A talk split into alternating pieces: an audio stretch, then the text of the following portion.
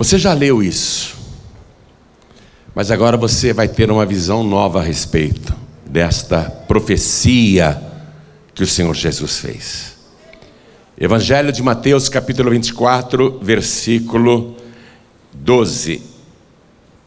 Evangelho de Mateus, capítulo 24, versículo 12. Como eu disse, você já leu isso, você já conhece. Mas você vai entender mais profundamente o que o Senhor Jesus profetizou. Já acharam? Brasil, Portugal, todos já acharam? Estamos em rede nacional e internacional também.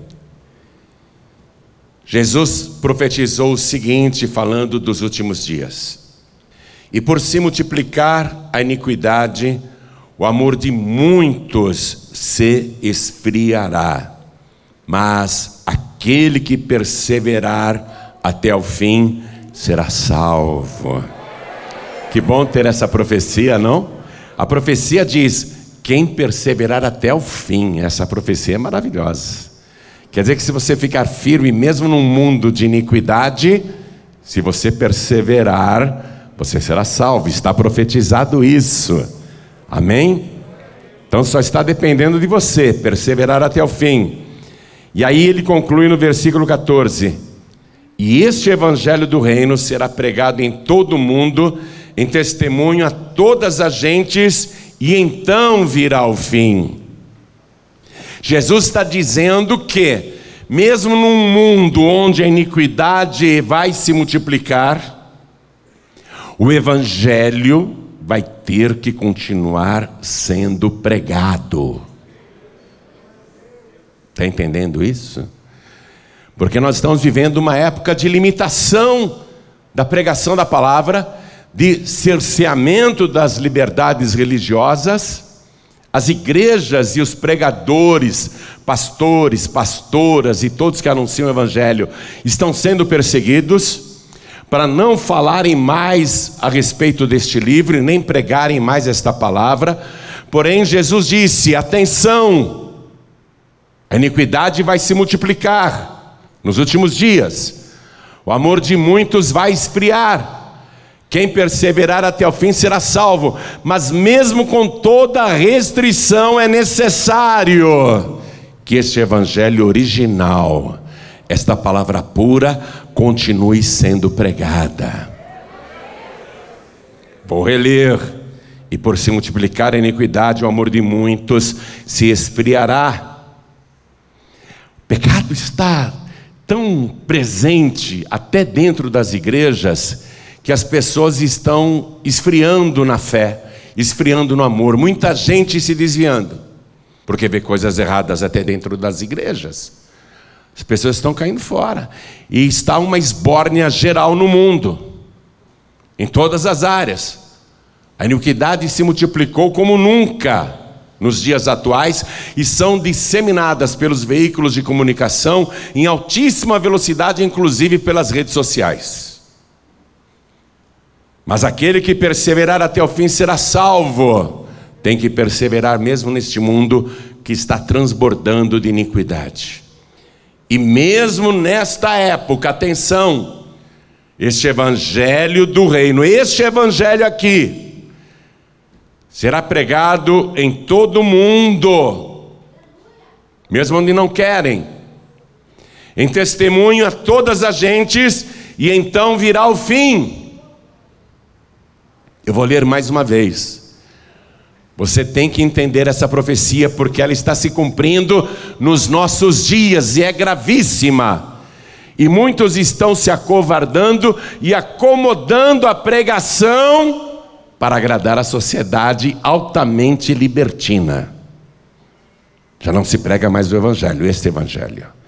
Se prega o evangelho social onde tudo é permitido, onde se dá um jeitinho para tudo, e hoje o que as igrejas mais pregam, mais pregam, atenção, é que esta Bíblia ensina a gente a ficar rico e não a ir para o céu. Esta pregação atual é só sobre perdão. Não, Deus entende, Deus perdoa, pode fazer, depois pede perdão.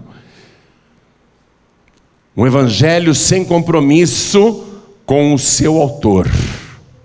Este evangelho, ele disse, este evangelho tem que ser pregado em todo mundo, em testemunho a todas as gentes. É pregar. Não importa se a pessoa vai receber ou não. Não importa. Mas nós temos que pregar este evangelho e não outro evangelho. Não um evangelho acomodado, não um evangelho social, não um evangelho conveniente, mas este evangelho aqui que prega contra a iniquidade, contra o pecado e que dá ao mesmo tempo a solução do pecado, o sangue de Jesus Cristo que morreu na cruz do Calvário, ressuscitou e está vivo pelos séculos dos séculos. E é Ele, é Ele que está profetizando isso. Já já nós vamos entrar mais nesse assunto. Mas quem acredita nessa profecia que o Senhor Jesus fez e está vendo ela se cumprir nos dias atuais? Quem está vendo e quem está crendo? O nosso Senhor não falha, não mente jamais. Nenhuma palavra dele caiu por terra. Tudo que ele profetizou vem acontecendo desde aquela época. Desde aquela época, tudo que ele falou para aquela geração e para gerações seguintes, inclusive para nossa vem se cumprindo infalivelmente. Quem acredita nisso? Quem acredita nele? Então desocupe as mãos e dê para esta palavra, para este evangelho, a melhor salva de palmas de toda a sua vida. Quem está assistindo pela TV em todo o Brasil e Portugal, e quem está pela internet, pelo podcast João Ribe, ou pelo youtube.com.br João Ribe, glorifique a Deus conosco agora, aplauda também. Levante os olhos aos céus e dê glória a Deus, porque muito breve o fim virá. O fim da presente era, o fim dessa situação. Da glória, glória, glória. Continue, não pare. Todo o Brasil glorificando agora. Portugal também glorificando. Vamos dar glórias, mais, mais e mais, não pare. Pai querido e Deus amado, abre o céu para receber este louvor, mas principalmente, desce agora, desce aqui no nosso meio. Tome o lugar do pregador, tome a boca do mensageiro. Envia a tua palavra com poder e autoridade e que a tua palavra vá, percorra toda a terra e prospere naquilo para o qual está sendo enviada, em nome do Senhor Jesus. Diga amém, Jesus. Poder se assentar. No Rio de Janeiro, um deputado estadual fez um projeto que quase passou quase foi aprovado. Nesse projeto que quase virou lei, e todos teriam que obedecer, entregaram um folheto evangelístico falando de Jesus dentro de um ônibus, dentro de um trem ou numa praça ou para uma pessoa na rua, seria considerado assédio religioso. Para proibir a evangelização para proibir a pregação do evangelho, deste evangelho aqui. Em Israel isso já acontece. Nós elogiamos muito aquele país e amamos Israel, mas em Israel isso já é realidade, porque não se pode falar de Jesus. Você não pode entregar um folheto falando de Jesus para qualquer judeu. E eles dizem: não, não é que é proibido. Você só pode entregar o folheto falando de Jesus ou chegar para uma pessoa e falar de Jesus se essa pessoa perguntar para você. Se a pessoa não perguntar a você sobre Jesus, você não pode nem dar um folheto para ela falando de Jesus e não pode você falar de Jesus. É proibido pregar em praças. É proibido falar de Jesus em qualquer lugar. E aqui no nosso país estão tentando emplacar esse tipo de proibição, e cada vez mais os tribunais estão condenando pregadores e pregadoras, até com prisão, ameaças de prisão, multas e punições. O que aconteceu na Inglaterra agora, e eu vou ler essa matéria para você, é um sinal do que está sendo preparado para o mundo todo. Porque a Inglaterra já foi um grande celeiro de pregadores e pregadoras. Mas hoje a coisa está bem diferente naquele país que já foi um dos maiores evangelistas da terra. Por favor, coloque a matéria aqui no telão. Justiça britânica diz que a Bíblia não é mais apropriada para a sociedade moderna, ou seja, para os dias atuais. A justiça britânica já sentenciou que a Bíblia não serve mais para os dias atuais, porque a sociedade moderna não aceita muitas e muitas passagens e restrições que estão ali contra o pecado. Continuando a matéria, diz o seguinte: um pregador de rua foi processado por homofobia na Inglaterra por pregar contra a homossexualidade. Em novembro de 2020, John Dunn, de 55 anos, foi preso por discurso de ódio, enquanto evangelizava quem passava pelo centro de Swindon. Duas mulheres o acusaram, lésbicas, elas não gostaram da pregação de Gênesis que o religioso, que prega nas ruas há 15 anos, não foi agora que ele começou, há 15 anos ele está em praças, fazia no momento. Abre aspas. A Bíblia diz que os homossexuais não herdarão o reino de Deus, declarou o pregador ao ser confrontado por elas. Quando prego, ele disse, só digo o que está na Bíblia. Quando elas me disseram que estavam em um casamento entre pessoas do mesmo sexo, eu fiquei preocupado com elas. Tive que comunicar as consequências de suas ações com base no que a Bíblia diz, revelou. O pregador, porém, foi levado para a delegacia e interrogado. O processo seguiu e agora a justiça britânica diz que a Bíblia não é mais apropriado para a sociedade moderna. É a justiça britânica que está declarando isso. Há referências na Bíblia, né? Diz a sentença, que simplesmente não são mais apropriadas na sociedade moderna e que seriam consideradas ofensivas se declaradas em público, fecha aspas, diz a Crown Prosecution Service, que é o ministério público da Inglaterra que provoca as ações. Foram eles que conduziram a ação contra o pregador. A audiência aconteceu em 13 de novembro, quando estava sendo julgado, correndo o risco de ser condenado à prisão. O processo, porém, foi arquivado porque as mulheres que o denunciaram não compareceram ao tribunal. Ele escapou da cadeia. Mas já há uma sentença judicial que vai ser copiada em muitos países. E os tribunais vão declarar: não pode mais pregar essas coisas. Aqui no Brasil já está acontecendo também. Aqui no Brasil também já está ocorrendo esse tipo de restrição, e o Evangelho não pode mais ser pregado como ele está na palavra. E me causa espanto que na Inglaterra isso tenha acontecido e tenha havido até uma sentença, um documento formal, porque este país já produziu grandes pregadores para o mundo que influenciaram gerações homens e mulheres de Deus, inclusive. Eu vou citar alguns aqui, rapidamente. Ingleses, pregadores. John Knox foi um ministro, teólogo e escritor do Reino Unido que liderou a reforma protestante na Escócia. Ele foi o reformador da Igreja da Escócia e o fundador do presbiterianismo. William Carey foi um ministro evangelista batista missionário inglês, conhecido como o pai das missões modernas. Carey foi um dos fundadores da Sociedade Missionária Batista de Londres, na Inglaterra. Como missionário na colônia dinamarquesa Serampore, Índia, evangelizou e fundou escolas. Ele traduziu a Bíblia para o bengali, sânscrito e inúmeras outras línguas e dialetos.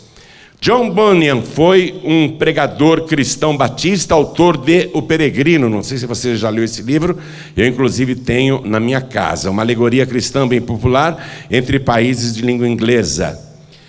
Charles Haddon Spurgeon foi um pregador batista inglês, muito influente no protestantismo reformado nos dias de hoje, meio no qual é conhecido como o príncipe dos pregadores. Foi uma figura forte na tradição batista reformada, defendendo a igreja de acordo com o entendimento da Confissão de Fé Batista de 1689 e se opondo às tendências teológicas liberais e pragmáticas na igreja de seus dias. Ó, o Spurgeon ele enfrentou essas tendências teológicas liberais e pragmáticas, né, que acomoda tudo, da igreja nos seus dias. Outro pregador inglês, George Whitefield, foi um pastor anglicano itinerante que ajudou a espalhar o grande despertar na Grã-Bretanha e principalmente nas colônias britânicas norte-americanas. Seu ministério teve impacto sobre a ideologia americana. Ele ajudou a formar a América do Norte. Conhecido como príncipe dos pregadores ao ar livre, foi o evangelista mais conhecido no século XVIII. Pregou durante 35 anos na Inglaterra e nos Estados Unidos, quebrou as tradições estabelecidas a respeito da pregação e abriu o caminho para a evangelização de massa. Quero ler aqui mais um famoso pregador inglês, John Wesley. Foi um clérigo anglicano e teólogo arminiano, cristão britânico, líder precursor do movimento metodista. E ao lado de William Booth, um dos maiores avivacionistas da Grã-Bretanha. O John Wesley viveu numa sociedade que é muito parecida com a que nós estamos vivendo hoje no Brasil. E ele começou a pregar fortemente o Evangelho, não pregando contra pessoas ou pregando contra a sociedade, pregando contra a iniquidade. A sociedade estava muito conturbada naquela época porque começou a revolução industrial na Inglaterra e as máquinas começaram a substituir a mão de obra humana e as filas de desempregados aumentaram muito e a miséria também. Então aqui na biografia dele, resumidamente, diz que no século XVIII John Wesley viveu numa sociedade conturbada pela revolução industrial, onde crescia muito o número de desempregados. A Inglaterra estava cheia de mendigos itinerantes, políticos corruptos, vícios e violência generalizada. O cristianismo, em todas as suas denominações, estava definhando. Ao invés de influenciar, o cristianismo estava sendo influenciado pela sociedade, de maneira alarmante pela apatia religiosa e pela degeneração moral. Dentre aqueles que não se conformavam com esse estado paralisante da religião cristã, sobressaiu-se John Wesley. E agora eu vou falar de uma pregadora, uma pregadora inglesa, que aos 25 anos de idade foi queimada viva em praça pública, acusada de ser uma herege. E por que, que ela foi acusada de ser herege?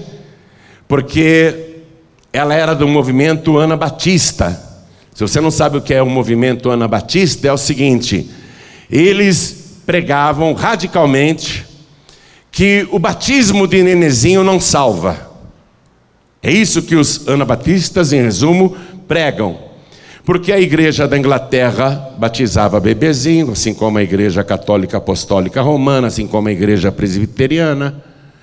E ela começou a pregar e a dizer que aquilo não salvava, que as pessoas pensavam que eram batizadas e não eram. Que Jesus disse: quem crer e for batizado será salvo, e criancinha não cria em coisa alguma, por isso ela não poderia ser batizada. Somente os adultos com capacidade de crer é que poderiam ser batizados, se se arrependessem de seus pecados e de suas iniquidades. Essa era a pregação dela, a pregação que nós fazemos hoje, inteiramente na palavra. E ela foi condenada à fogueira. Quando chegou ali na hora de queimá-la, ela nem podia andar, porque apesar de jovem, ela sentia muitas dores no corpo, então levaram ela numa cadeira e amarraram essa cadeira na estaca, na praça pública, com toda a lenha e material inflamável em volta da sua cadeira. E antes de atearem fogo, o bispo anglicano foi pregar para ela. Porque se ela se arrependesse daquela pregação, se ela negasse aquela pregação, se ela não fizesse mais aquela heresia dizendo que a igreja anglicana, presbiteriana e católica estavam erradas, ela seria poupada da fogueira. E ele ficou pregando para ela na Bíblia. E ela ouvindo e todo mundo em silêncio na praça. E ela amarrada ali. Quando o bispo dizia palavras bíblicas, ela publicamente gritava bem alto: Isso é verdade, isso está na Bíblia. Mas quando ele falava coisas que não estavam na Bíblia, ela gritava bem alto: Aí ele erra, isso não está no livro. então, para acender o fogo, O bispo inglês da igreja anglicana ficou furioso. Então eles queimaram essa própria mulher. Deixa eu ler esse trechinho aqui. Ela foi levada para a execução em uma cadeira vestindo as próprias roupas, né?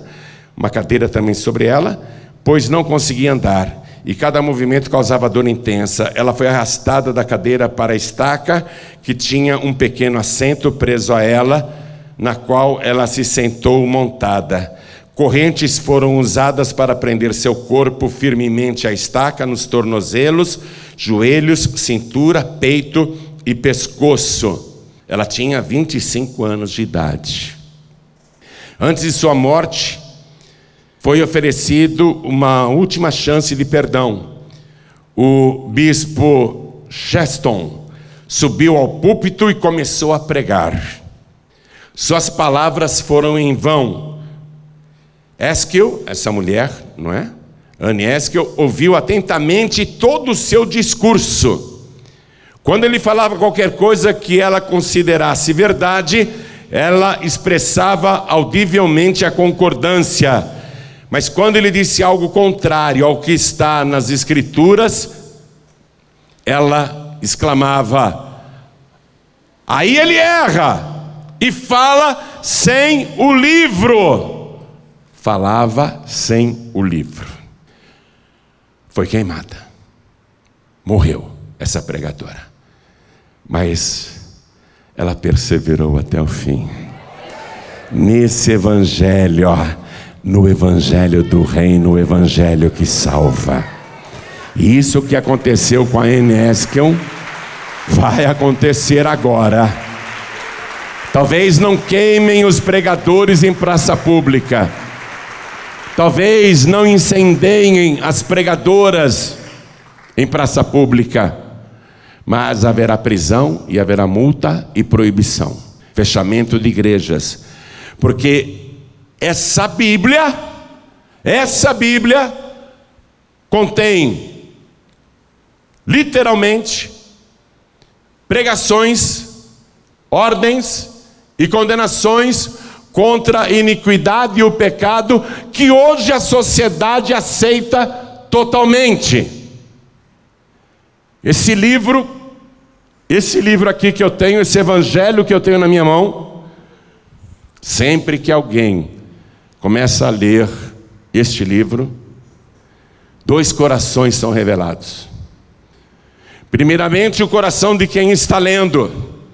Ao ler, o coração vai sendo revelado como um coração pecador, um coração cheio de iniquidade, um coração cheio de imundície, cheio de falsidade. A pessoa que vai lendo, o seu coração vai sendo revelado, toda a sua iniquidade e condenação é revelada.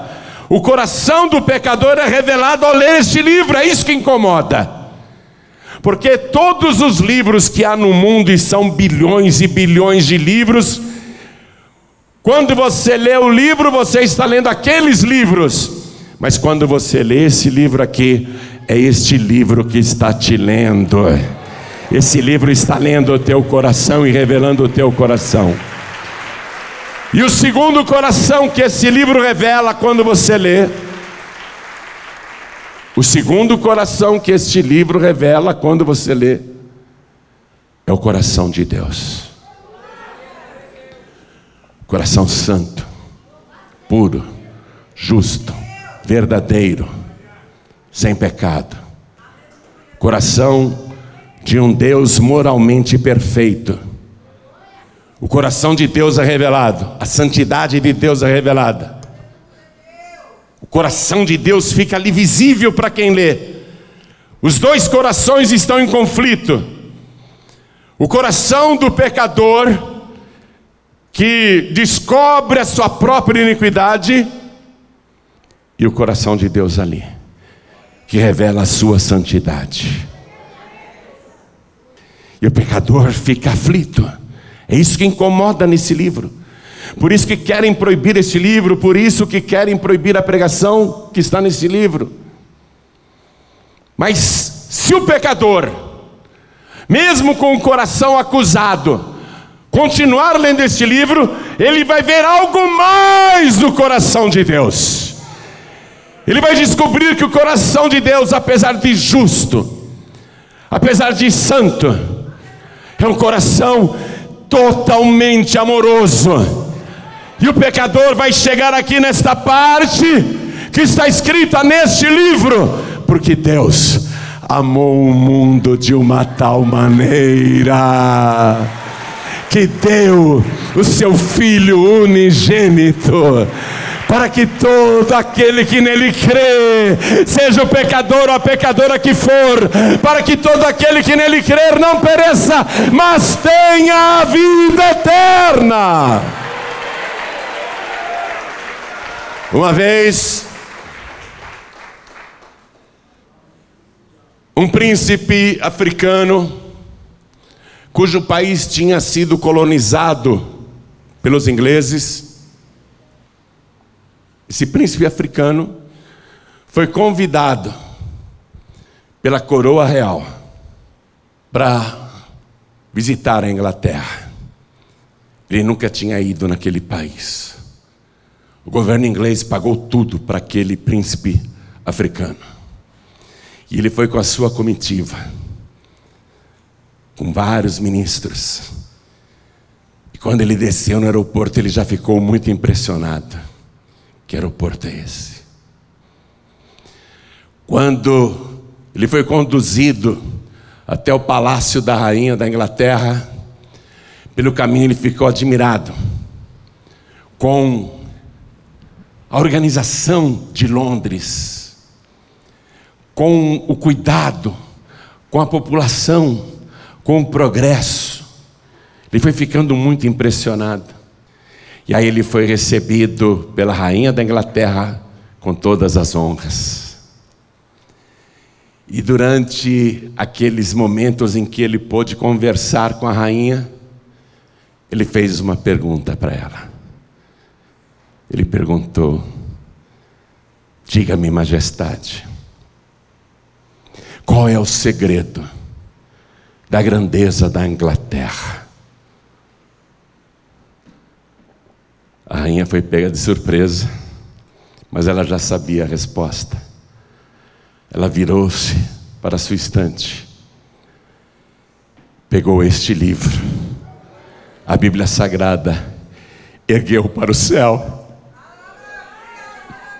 ela disse: Este é o segredo da grandeza da Inglaterra.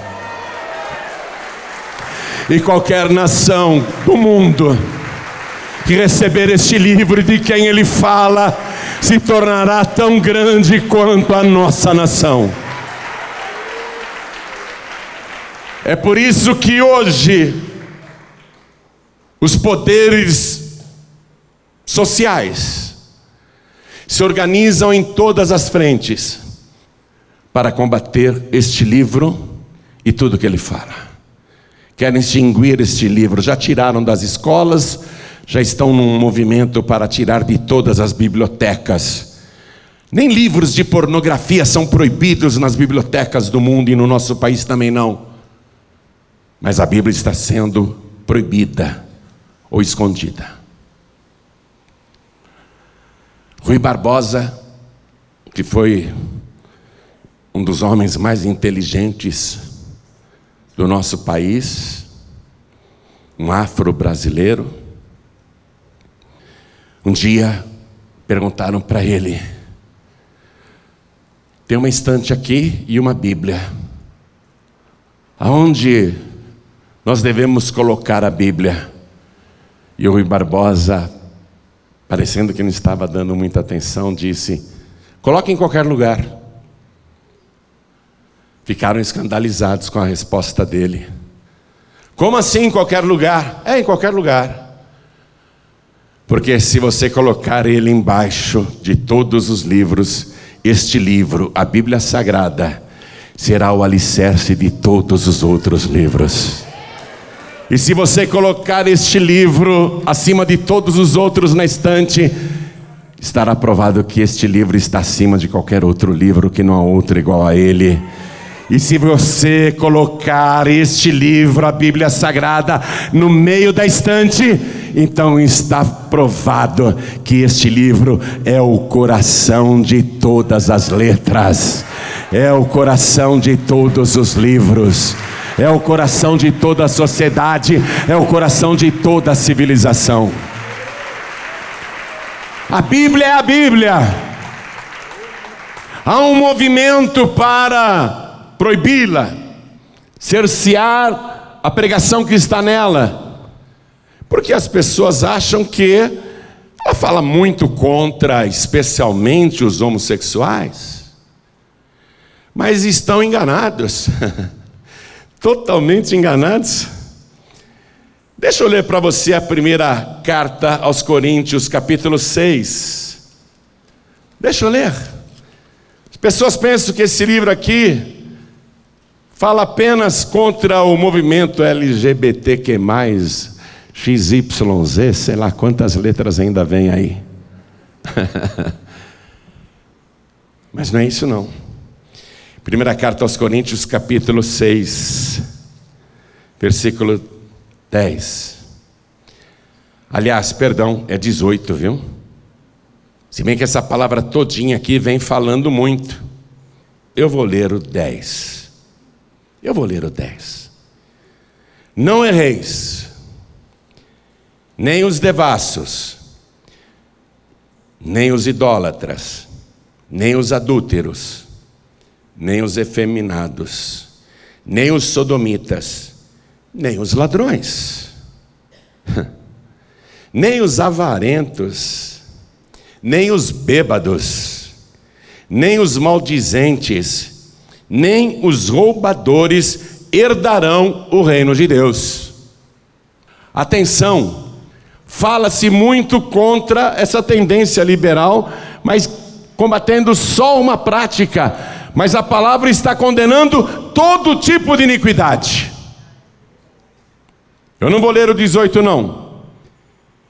Eu não vou ler o 18 e nem o seguinte, eu não quero me estender nisso. Eu quero ler agora para você Apocalipse o livro de Apocalipse no seu último capítulo, porque se quiserem destruir a Bíblia, vão ter que destruir de capa a capa. Porque de Gênesis a Apocalipse até a última página, fala-se contra o pecado, contra a desobediência e contra a iniquidade. Mas eu vou ler aqui no último capítulo do Evangelho, Apocalipse capítulo 22, versículo 15: Ficarão de fora os cães, e os feiticeiros, e os que se prostituem, não importa se é homossexual ou não. A Bíblia diz para um homem não se deitar com outro homem como se fosse mulher. Mas um homem se deitar com uma mulher se prostituindo, está igualmente na iniquidade. Atenção! No meio protestante, no meio evangélico, fala-se muito, fala-se muito só contra esses movimentos homofóbicos, e somos acusados de homofóbicos, mas a palavra de Deus está falando contra todo tipo de prostituição. Ficaram de fora os cães, os feiticeiros e os que se prostituem, e os homicidas, e os idólatras. Ou seja, por que está se condenando uma única categoria como se os outros pecados e abominações pudessem ser praticados livremente e com direito até a feriados nacionais. Ficarão de fora também os idólatras. Estão querendo condenar só um tipo de pecador, mas veja quantos pecadores estão excluídos. E qualquer que ame comete a mentira, agora acho que não ficou ninguém. Porque tem de pastor hum, e evangélico mentiroso. Nem vou falar, nem vou falar sobre isso. Mas eles acham que podem mentir. Eles acham que podem mentir. Acham. Evangélicos acham que não tem problema mentir. E qualquer, qualquer, seja evangélico, católico, kardecista, ateu, e qualquer que ama e comete a mentira. Esse tipo de pregação não funciona nos dias atuais, porque as pessoas não querem recebê-la, querem suprimir a Bíblia, querem arrancar essas páginas, querem proibir os pregadores de dizerem essas coisas e as pregadoras também. Mas olha o que Jesus diz aqui, atenção. Vou ler o versículo 18. Porque eu testifico, é o próprio Senhor que está testificando. Porque eu testifico a todo aquele que ouvir as palavras da profecia deste livro, que, se alguém lhes acrescentar alguma coisa, Deus fará vir sobre ele as pragas que estão escritas neste livro. E se alguém tirar quaisquer palavras do livro desta profecia, Deus tirará a sua parte da árvore da vida e da cidade santa que estão escritas neste livro. E aí ele conclui: aquele que testifica estas coisas, ele está encerrando este evangelho do reino.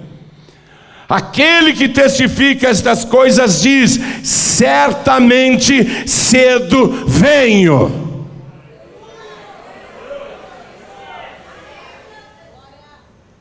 Quer ter uma visão da vinda dele?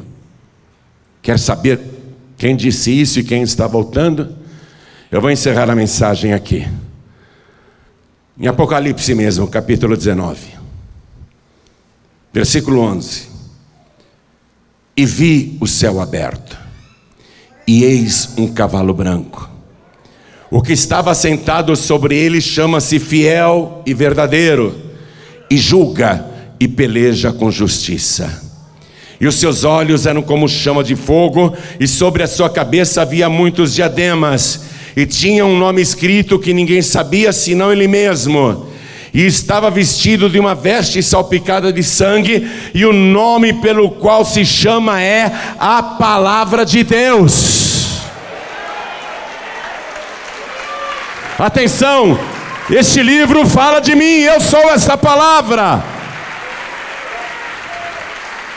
Querem tirar essa palavra para tirar Jesus. E o nome pelo qual ele se chama é a palavra de Deus. Quando ele estava aqui na terra, antes de morrer na cruz, antes de ressuscitar, antes de subir aos céus, antes de aparecer para João e dizer que vai voltar, quando ele andava neste planeta como se fosse um homem, simplesmente um homem, ele poderia ter chamado os discípulos e dito: Tudo que eu pregar, anotem, escrevam, Não percam nada. Registrem cada palavra que eu disser. Ele poderia ter feito isso, mas ele não fez. E não registrou uma só palavra por escrito e nem mandou que os discípulos escrevessem as suas pregações. Ele não se preocupou com isso. E a única vez que se tem notícia que ele escreveu algo foi ali naquele momento, quando ele estava agachado no chão ao lado da mulher adúltera, que os fariseus queriam apedrejá-la, e Jesus então, agachando-se ao lado dela, começou a escrever no chão, mas ninguém sabe o que ele escreveu. Conjecturam muitas coisas, o que ele teria escrito naquela hora, mas ninguém sabe. É tudo lenda, fábula, suposições. Porque o que ele escreveu ali, o tempo, o vento, tudo, tudo apagou. Ele não se preocupou em escrever nada, mas ele disse uma coisa. Ele disse: O céu e a terra hão de passar, mas as minhas palavras. Não hão de passar. Quero dizer aos tribunais do mundo, quero dizer a todos os juízes do mundo, que quando Roma passar, quando São Paulo passar, quando Brasília passar, quando as nações passarem, quando o céu e a terra passarem, quando o sol passar, quando as estrelas não mais brilharem, ainda assim, esta palavra vai permanecer. Esta é a palavra eterna. Não adianta querer apagá-la, não adianta querer destruí-la, porque esta palavra tem nome, e o seu nome é Jesus Cristo e Ele está vivo, Ele continua vivo, e é por isso que essa palavra é eterna.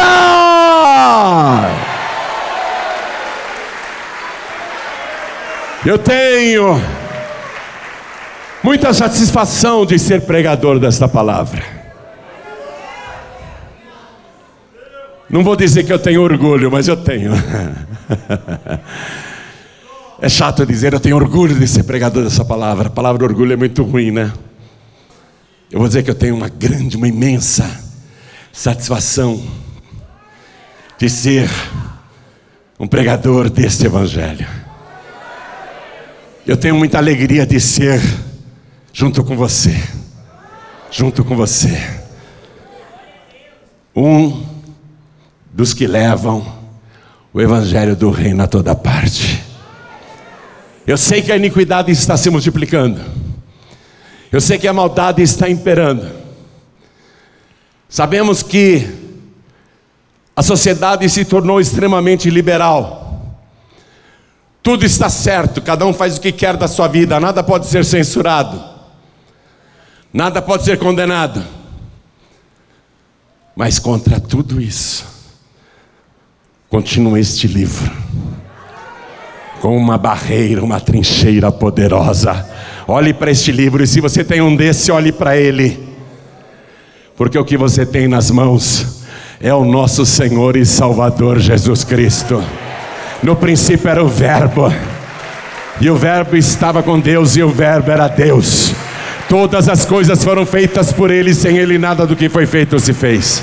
Tudo subsiste por esta palavra e vai continuar existindo por esta palavra. E esta palavra me garante que se eu perseverar até o fim, até o fim, até o fim, eu serei salvo. Vamos ficar todos de pé. Quero que você pregue esta palavra. Quero que você descubra o privilégio que é anunciar o Evangelho. Mesmo que você pregue para uma só pessoa. Ou você acha que um pregador só prega para multidões? Eu prego para todo mundo. Prego para mendigos. Prego para muita gente. Prego para pouca gente. Era assim que Jesus fazia. Pregava para milhares e milhares de pessoas que o ouviam de respiração presa. Jesus falava e as multidões ficavam enebriadas. As pessoas se esqueciam até de comer. Como naquela vez em que ele pregou o sermão da montanha e a multidão ficou três dias sem comer e ninguém lembrou que tinha comida, que tinha fome, que tinha a hora do almoço, café da manhã e janta. Ninguém se lembrou disso, porque eles estavam comendo o pão da vida.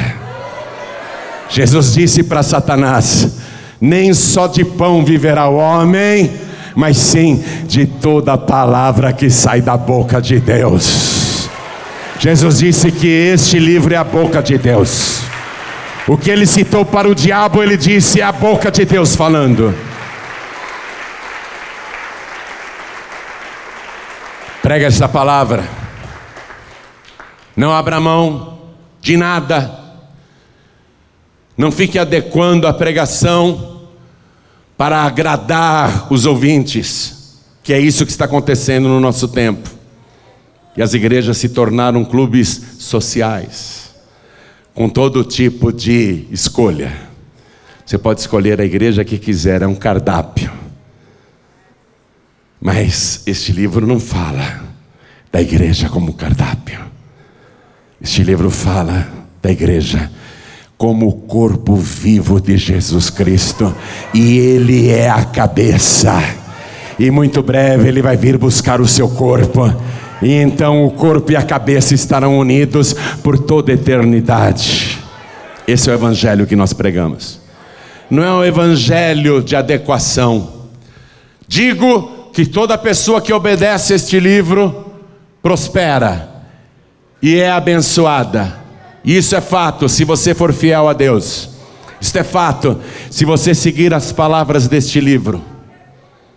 Deus ama a prosperidade dos seus servos. Mas o objetivo deste livro não é te dar um jatinho, um iate, uma cobertura. O objetivo deste livro é ensinar você para receber Jesus como único, suficiente, exclusivo e eterno Salvador se arrepender dos seus pecados, se consertar com o Senhor e perseverar até o fim.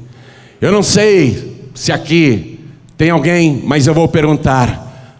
Você ouviu a palavra pregação? Quem aqui quer receber Jesus como único, suficiente, exclusivo e eterno Salvador? Ergue a sua mão bem alto, todos que querem. E os que estão erguendo as mãos, saiam dos seus lugares e venham aqui para frente. E esse moço já veio antes de eu chamar. Vem você também. Vou chamar os filhos pródigos e as filhas pródigas. Pastor, eu vim aqui hoje e o Senhor Jesus falou comigo através desta palavra. Quero me entregar, quero me consertar com Ele. Vem aqui para frente então, filho pródigo e filha pródiga. Volte para Jesus, porque Jesus está voltando. Volte para Ele antes, vem para frente. Vem para frente e vamos aplaudir o Senhor Jesus por cada filho pródigo, cada filha pródiga que está voltando. E o que foi que Jesus profetizou? Quem perseverar até o fim será salvo. Eu vou perguntar para essa multidão, eu vou perguntar para o Brasil e Portugal. Se a trombeta soar, nesse exato momento, suas roupas, seus sapatos ficarão no chão e você subirá, ou você ficará no chão? Responda para você, não é para mim não. Porque se você precisa se consertar com Deus, você tem que fazer isso agora. Porque daquele dia e hora ninguém sabe, ele disse. Estarão dois deitados numa cama, um será tomado e outro será deixado. Você quer ser deixado ou você quer ser tomado? Pastor João na situação atual, eu acho que eu não subiria, eu acho que eu ficaria na minha cama. Então por que, que você não vem aqui na frente? Conserta a tua vida. Tem vergonha? O que vão pensar de você? O que vão dizer de você? Eu não conheço ninguém aqui dentro que seja santo antes de entregar a vida para Jesus ou que seja santificado antes disso. Todos nós, todos nós, continuamos carecendo da graça e da misericórdia de Deus. Continuamos dependendo do seu favor e do seu perdão. Você precisa tão somente se arrepender e pedir perdão e não fazer isso escondido aí no meio da multidão, mas se humilhar na presença de Deus. Porque esta palavra garante, esta palavra infalível, esta palavra eterna garante que quem se humilha será exaltado. Você está sentindo aí no seu coração desejo de vir, não está? Está sentindo, não está? Saia do seu lugar. Saia do seu lugar. Vem aqui para frente. Vem aqui para frente. Tem mais gente, tem mais gente. Tem mais gente que está com vontade de vir. E por que não vem? Todo demônio que está te segurando aí, eu repreendo agora em nome de Jesus. Todo espírito de orgulho eu repreendo agora em nome de Jesus. Se humilhe debaixo da potente mão de Deus, e Ele vai te exaltar. Sai do teu lugar e vem aqui para frente agora, enquanto eu falo com quem está assistindo pela televisão, quem está ouvindo pela rádio ou pelo podcast, e também para os outros estados, e também para Portugal. Quer entregar a vida para Jesus, quer voltar para Jesus? Ele disse: Eis que cedo venho. Ele está chegando. Se ajoelha ao lado do teu televisor, ao lado do teu rádio, ao lado do teu computador. Pastor João eu não me desviei, mas eu estou vacilando, estou fraquejando. Às vezes penso em desistir, penso em parar, penso em não ir mais para a igreja, penso em dar um tempo. Dar um tempo, só quem ganha com esse tempo que você vai dar é o diabo, você vai perder tempo. Aliás, você vai dar um tempo para o diabo agir na tua vida. Você vai dar um tempo para o diabo. É isso que você está pensando. Então, em nome de Jesus, você que está dizendo, eu preciso de mais comunhão com o Senhor, eu preciso me humilhar na presença dEle, vem aqui para frente agora, em nome do Senhor Jesus. Venha. Olha, eu nunca vi tanta resistência assim.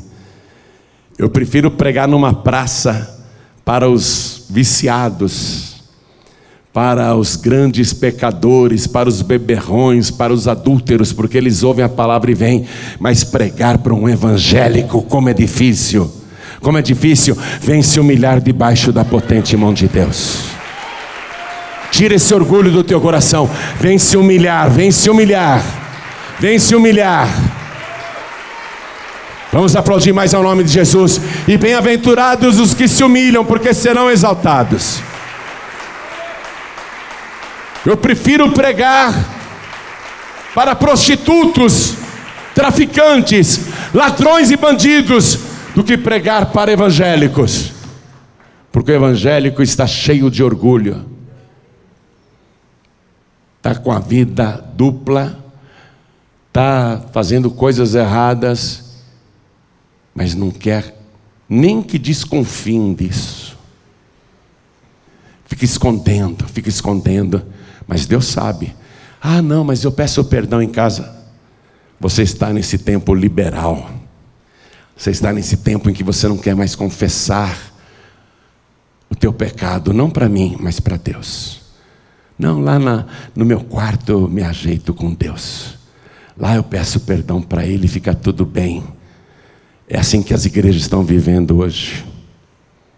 É assim, pode fazer o que quiser, depois você pede perdão. Não é assim, não. Não é assim, não. E eu sei que o Espírito Santo está tocando em mais pessoas para virem aqui para frente. E eu não vou parar enquanto você não vier, você não me conhece. Você não me conhece, eu não vou parar enquanto você não vier. Porque hoje você vai vir aqui na frente e vai voltar para tua casa com a tua vida espiritual restaurada. Então saia já do teu lugar. Venha já. Venha já. Venha já. Venha correndo. Venha, venha. Venha porque é com você. A pessoa sabe quando Deus está falando com ela. A pessoa sabe quando Deus está exigindo que ela se apresente diante do altar. Venha, venha, venha se humilhar, não tenha vergonha, não. Vergonha é você continuar escondido aí.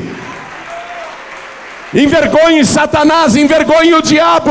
Venha aqui para frente em nome de Jesus. Nos outros estados também do Brasil, façam a mesma coisa. E pelo rádio, pela TV e pela internet, façam a mesma coisa. Se ajoelhe aí onde você puder. E se não puder se ajoelhar porque está ouvindo a palavra em trânsito, dentro de um veículo, de uma condução, ou está dirigindo, e não tem como se ajoelhar, então coloque a, a tua mão sobre o teu peito, na altura do teu coração, e eu vou me ajoelhar aqui também. Porque você acha que eu sou perfeito? Você acha que eu não preciso da graça? Eu só acho que você também precisa da graça. Mas está aí resistente. Tem mais gente, sim. Tem mais gente. Vem aqui para frente. Ó, eu estou de joelhos para dar o exemplo. Vem se ajoelhar na presença do teu Deus. Vem se humilhar na presença do Senhor. Isso vem. Nós não estamos fazendo parte de um clube religioso. Eu não quero que você fique dizendo por aí, eu sou da paz e vida. Eu quero que você diga por aí, eu sou lavado e remido no sangue de Jesus Cristo. Eu sou salvo pelo sacrifício de Jesus. E vamos aplaudir mais ao nome do Senhor. Eu não quero que você fique dizendo por aí, eu sou evangélico, eu sou crente. Eu quero que você diga por aí, eu sou servo, serva do Deus Altíssimo. Eu sou servo, serva do Deus vivo. E eu estou esperando a volta do meu Senhor. É isso que eu quero que você diga por aí. Este evangelho que você tem que pregar. E se mais alguém quer aproveitar, vem porque a porta ainda está aberta. Se tem mais alguém que quer vir, aproveite já. Aproveite enquanto dá para entrar. Venha, venha, venha. Isso. Glórias a Deus. Eu amo o Evangelho. Eu amo esse amor de Deus. Que não obstante ele ser justiça, ele é amoroso e ele insiste com o homem, ele insiste com a mulher. Ele insiste. Eu amo o Evangelho por causa disso. Nós temos um Deus insistente e que não desiste de cada um de nós. Deus não abre mão de você, não. Se você ainda quer vir, aproveita. Aproveita, Deus insiste com você. Isso vem. Isso vem. Isso. Vamos orar agora. Quem veio, veio. Quem não veio, vai chorar na cama, que é um lugar quente. Quem veio, veio. Quem não veio, o que, que eu posso fazer? Aliás, eu não li isso para você, né? O Espírito e a noiva dizem: Vem. Ele insiste: Vem. Vem, ele quer você. Vem. Mas alguém quer vir? Aproveita porque eu vou começar a orar. Quem está assistindo pela TV, pela internet ou ouvindo pelo rádio, cada pessoa que se ajoelhou e quem está em trânsito também, ouvindo no rádio ou no celular, ore assim comigo, você que está entregando a vida para Jesus e voltando para Jesus. Ore assim, meu Deus e meu Pai. A tua palavra é viva e eficaz e penetrou no meu coração, na minha alma, no meu espírito e no fundo do meu pensamento, até nos meus ossos, até na minha medula, eu senti a tua palavra, ela percorreu o meu corpo, da cabeça aos pés, e eu agora, Senhor, quero suplicar o teu favor, o teu perdão e me aliançar, me consertar com o Senhor. Eu quero agora renovar o meu pacto contigo. Eu quero, Senhor, estabelecer esta nossa aliança que o Senhor amorosamente me oferece com o perdão dos meus pecados.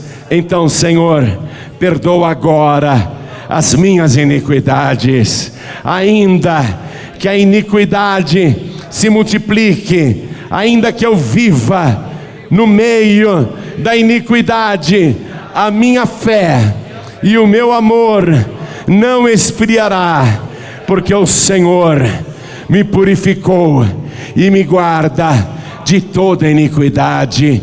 Apaga, Senhor, os meus pecados, renova também comigo a tua aliança e me dá agora a renovação do teu espírito e a certeza da minha salvação, porque eu vou perseverar até o fim e continuar declarando que o Senhor é o meu único, suficiente, exclusivo e eterno Salvador para todos sempre. Amém. Você acabou de receber as boas novas do Evangelho através de João Ribe Palharim. Um oferecimento dos pregadores do telhado. Participe da reunião de Paz e Vida. Para informações, acesse pazevida.org.br. Paz e Vida, lugar de gente feliz e ungida.